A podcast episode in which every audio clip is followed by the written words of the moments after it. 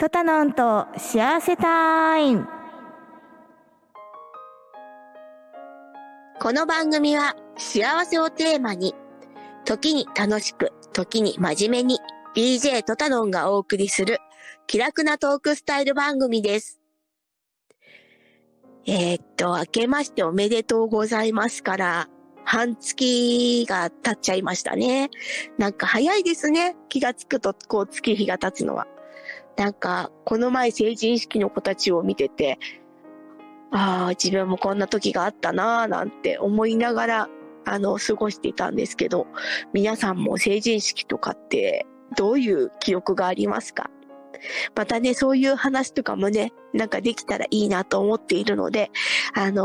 ぜひね、コメントとかに残していただいて、リクエストとかもいただけたらすごく嬉しいなと思っています。本当にね、月日が経つのは年々早く感じるので、まあ楽しみながらいけたらいいかなと思っています。あと本当にね、本格的に寒くなってきてるので、本当に体調管理とかね、気をつけてもらえたらいいなと思っているので、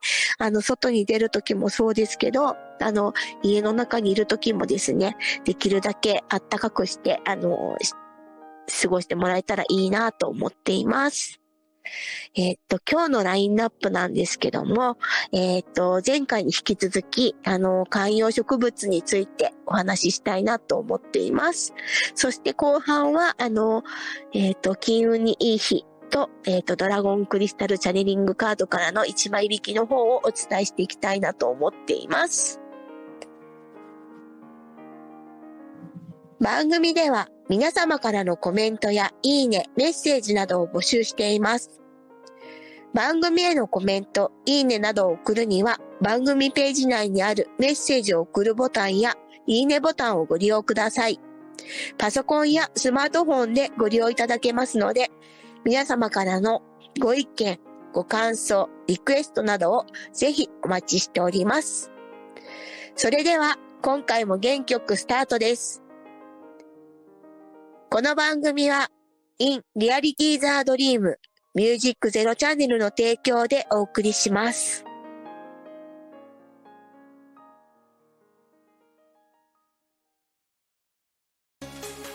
ミュージックゼロチャンネルオーディション2024開催決定。インターネットメディアコンテンツ配信サイトミュージックゼロチャンネル2024年度新番組 DJ パーソナリティ大募集。次戦他戦は問いません。経験不問。皆様からのご応募お待ちしております。エントリー方法など詳しくはホームページで。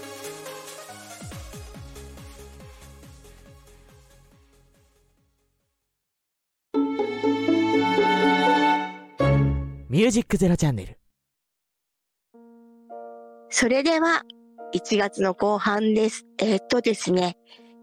今回は前回に引き続き観葉植物のお話をしていきたいなと思っています。参考にしていただけたら嬉しいなと思っているのでよろしくお願いします。ね、どういうのが一番育てやすいのっていうのがあると思うんですけども、ストレッチやオーガスタっていう、ちょっとね、葉っぱがちょっと尖ってる形してるのかな。そういう形もすごくよくホテルとかのロビーとかにも置かれてると思うんですけど、そういうのがすごく育てやすいって言われています。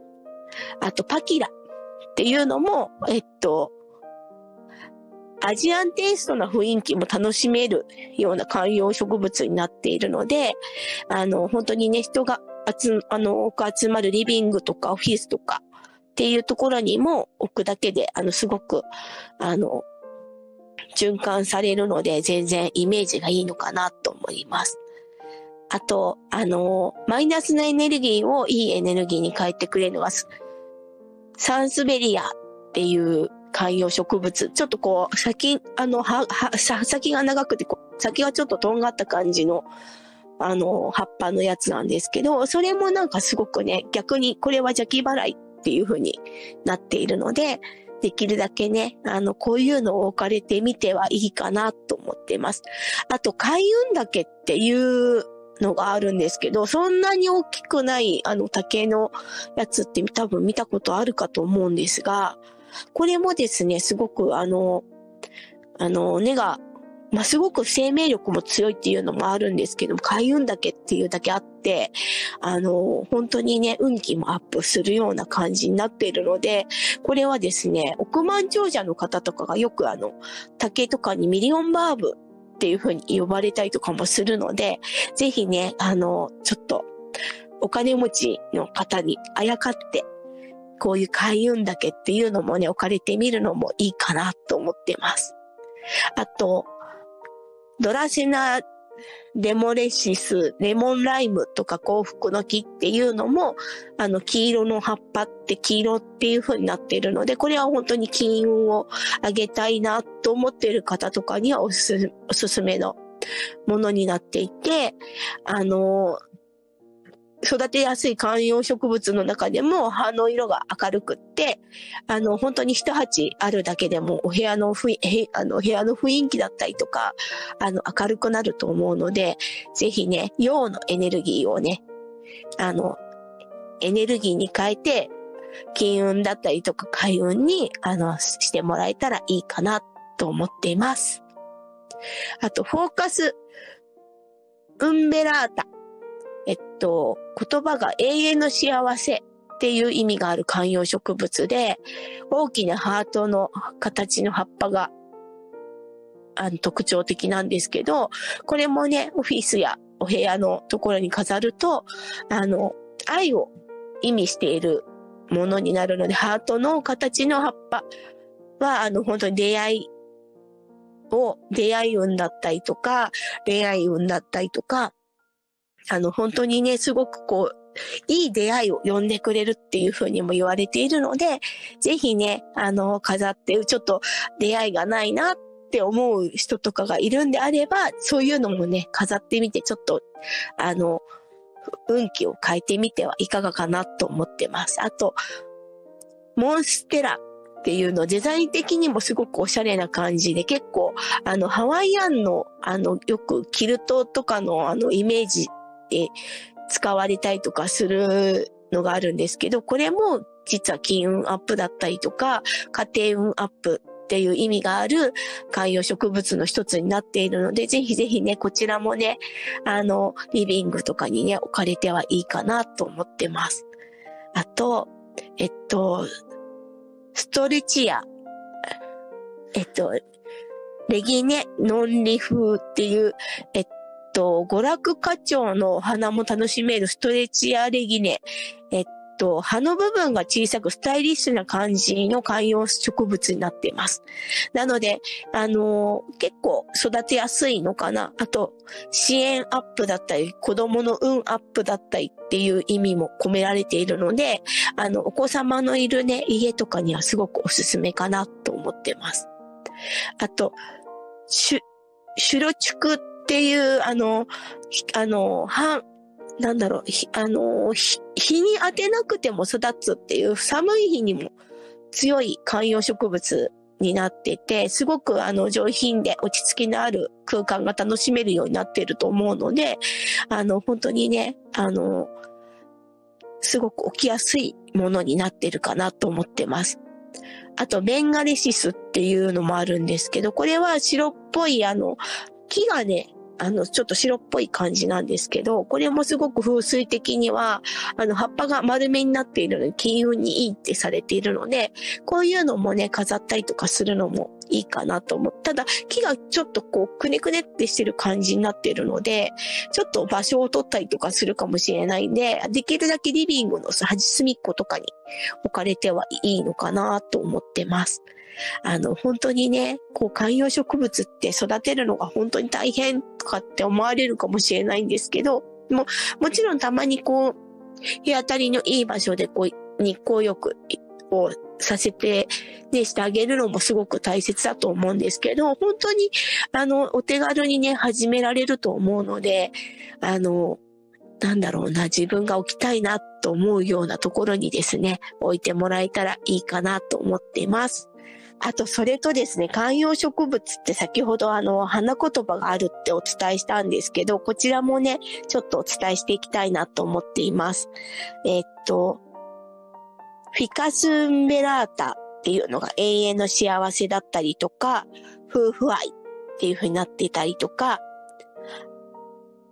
アンスリーム、情熱、ストレッチやレギネ、すべてを手に入れる、輝かしい未来。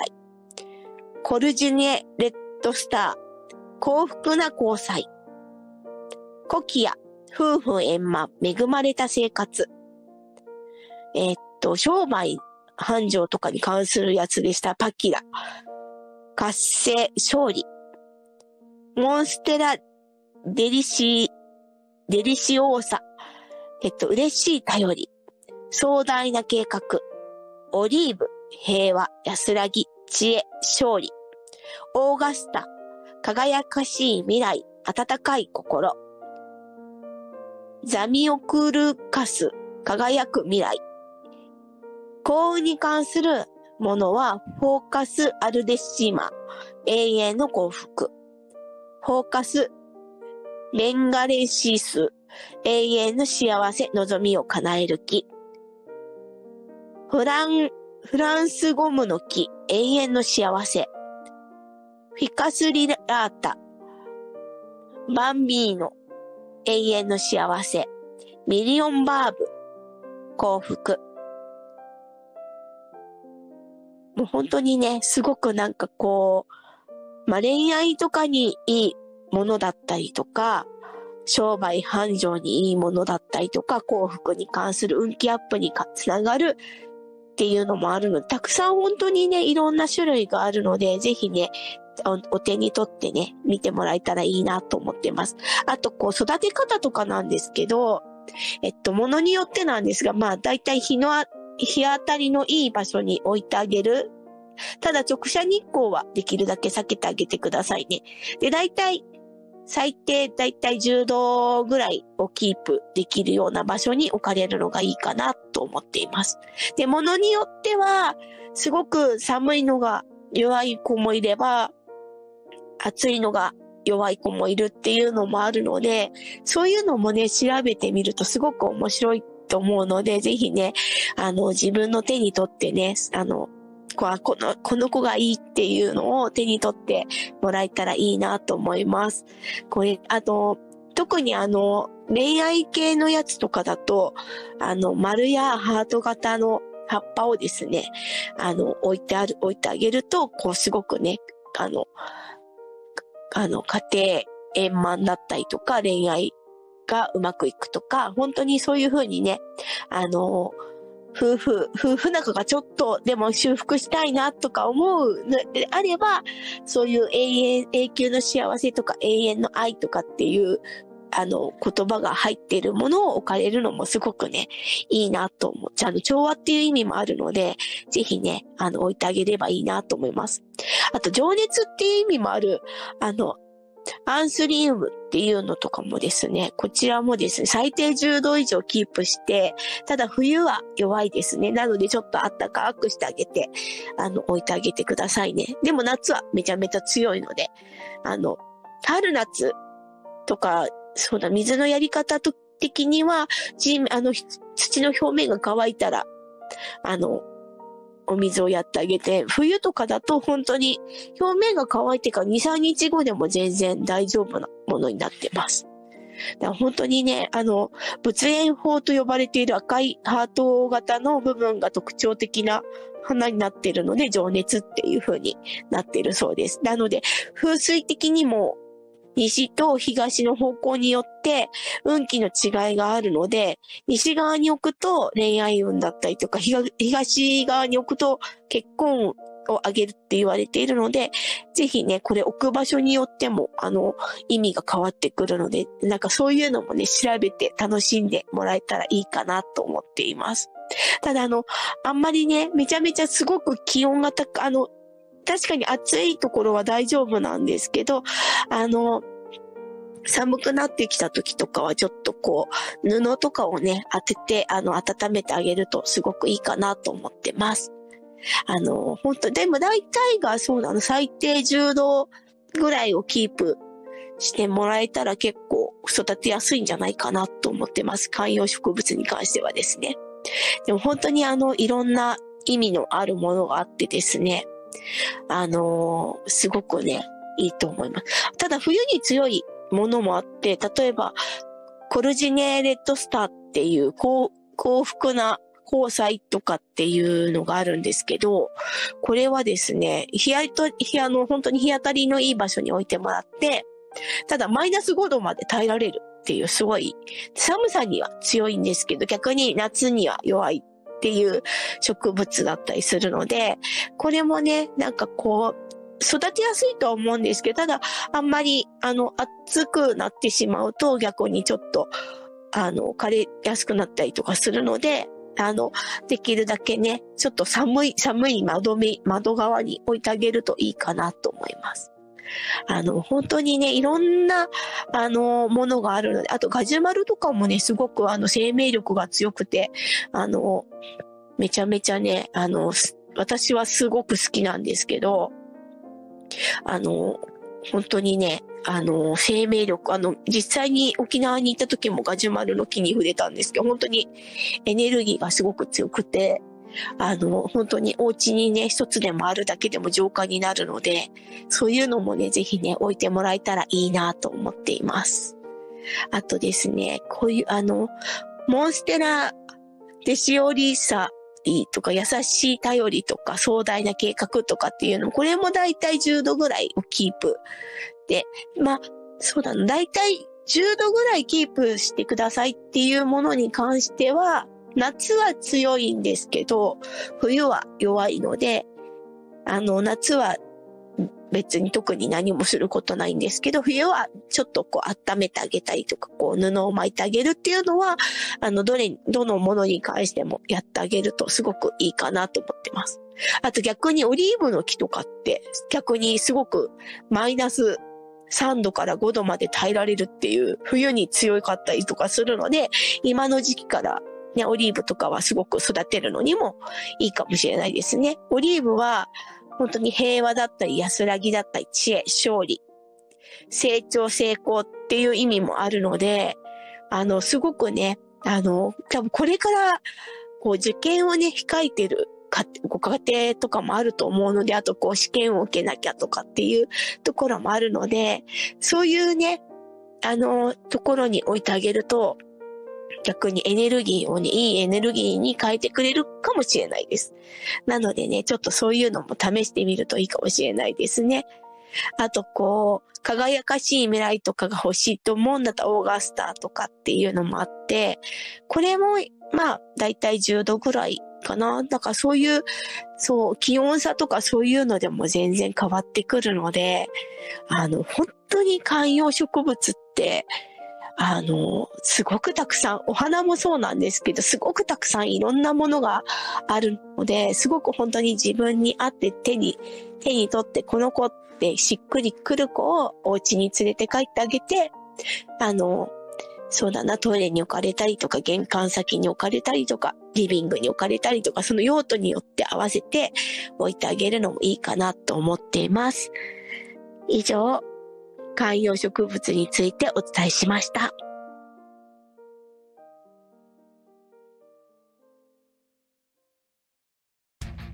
ミュージックゼロチャンネルをお聞きの皆さん、そしてその他のアプリでお聞きの皆さん、こんにちは。役者をやっている春木菜です。春木菜だ、乗ってきな。この番組は役者をやっている私春木菜が、この場所からさらに芸能の波に乗っていくと意気込みつつ、好きなことや気になることをみんなと一緒にお話し、ハッピーな時間を一緒に過ごそうという番組です。その月の誕生日を勝手に祝ったり、お酒の話をしたり、好きな作品の話をして皆さんにご紹介したり、なんだかんだ喋っておりますので、ぜひ皆さん一緒に聞いて乗っていってもらえると嬉しいです。みんなも一緒にせーの乗ってきなー。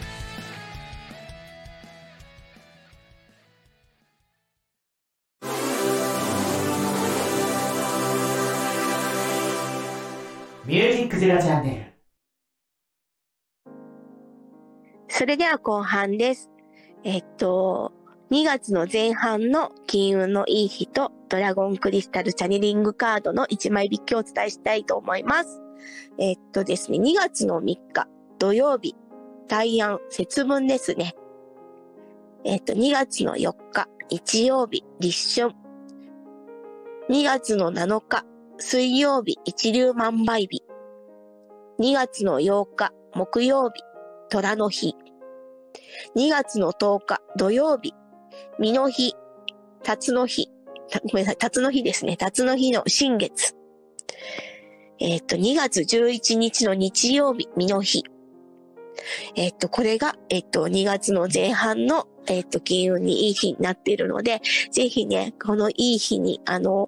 お参りだったりとか、あと、小銭をね、お家で洗ったりとかして、運気をアップしていただけたらいいなと思っています。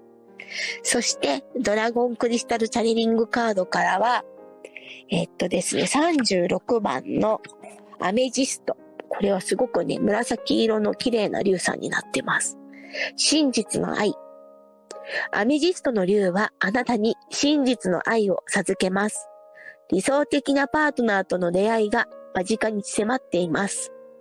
あなたは心ときめく愛に溢れた幸せな人生を送ることが決まっています。その時が来ているのです。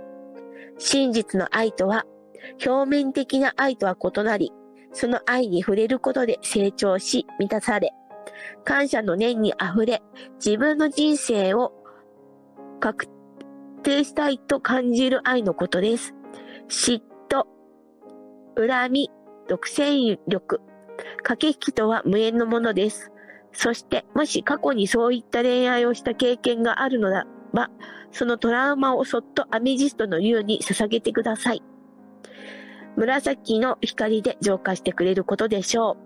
う。そして、できるだけ出会いがある場所に出向くようにしてみましょう。その場所でもアメジストの竜はあなたのことをそっと見守ってくれていることでしょう。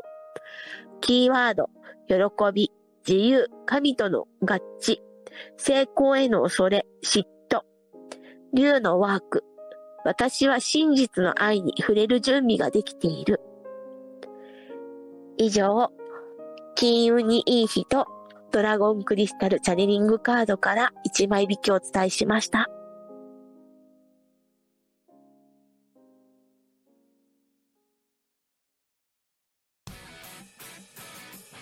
ミュージックゼロチャンネルのお聞きの皆さん、こんにちは。 DJ テリーです。 DJ テリーのこの時この時間この瞬間、この番組は皆様それぞれの貴重な時間を大切に楽しんでもらったり、ためになってもらったりと、言葉のシンセサイザー DJ テリーがお送りするトーク番組です。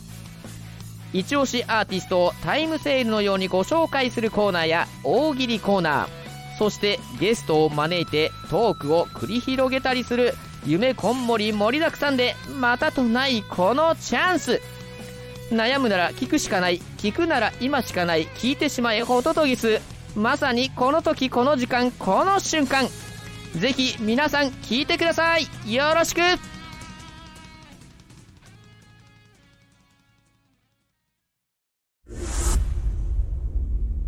ミュージックゼロチャンネル、パワープレイ、トライトライニーチェ、いつかの少年。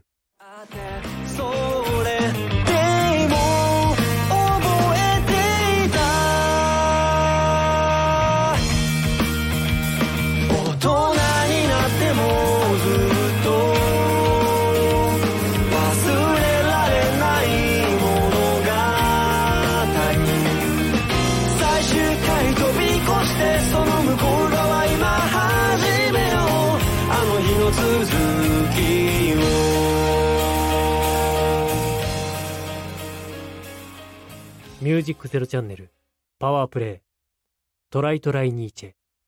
いつかの少年。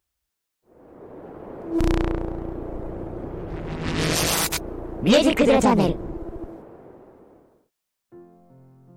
それではエンディングです。なんか気がついたら本当に1月があっという間に過ぎてしまったっていう感じになっているんですけども、本当にね、今年は楽しい年にしていきたいなと思っているので、本当に皆様からのね、コメントとかリクエストとかもね、たくさんいただきたいなと思っています。そして、私自身もですね、ネットラジオだけではなくて、ワンセブンライブの方で配信もしておりまして、深夜の3時になりますが、配信をしているので、ぜひね、遊びに来ていただけたら嬉しいなと思っています。そう、その時に結構ネットラジオの話とかも結構していて、こう、資料集めの相談だったりとか、こういうことしたいな、こういうことどうかなとかって言いながら、配信してたりもするので、一緒にこう、作り上げていくっていうのでは、一緒に楽しめるのかなと思っているので、ぜひね、参加型のこうネットラジオみたいな形でちょっとやっていきたいなと思っているので、ぜひ、そういうコメント、アドバイスだったりとかリクエストとかっていうのもあればすごく嬉しいなと思います。で、トタノンで検索していただけると出るかと思うので、ぜひ、遊びに来た時にはネットラジオ聞いたよって言って、入ってきてくれるとすごくわかりやすいので、嬉しいなと思います。あと、それ以外にもですね、インスタグラムと TikTok の方もですね、フォロワーさんをすごく募集しているので、できればフォローしていただけたらすごく嬉しいなと思います。こちらの方はですね、ネットラジオの方で言霊とかを伝えてるんですけども、それを言葉ではなくて文章にして配信っていうかアップしたりとかしているので、目でも楽しんでもらえたらいいなと思っているので、ぜひね、こちらの方もフォローしていただけて、コメントをいただけたらすごく嬉しいなと思っています。こちらもトタノンで検索していただけると出るかと思うので、よろしくお願いします。本当にね、皆さんからの応援とか励ましの言葉とかがすごく、励みになるので、これからも引き続き、応援もしていただけると嬉しいです。よろしくお願いします。番組では皆様からのコメントやいいね、メッセージなどを募集しています。番組へのコメント、いいねなどを送るには番組ページ内にあるメッセージを送るボタンやいいねボタンをご利用ください。パソコンやスマートフォンでご利用いただけますので、皆様からのご意見、ご感想、リクエストなどをぜひお待ちしております。続いて番組公式ツイッターアカウントの紹介です。ミュージックゼロチャンネルではリスナーの皆さんからのフォローやリプライも同時に大募集しています。番組アカウント ID は m_z_chanel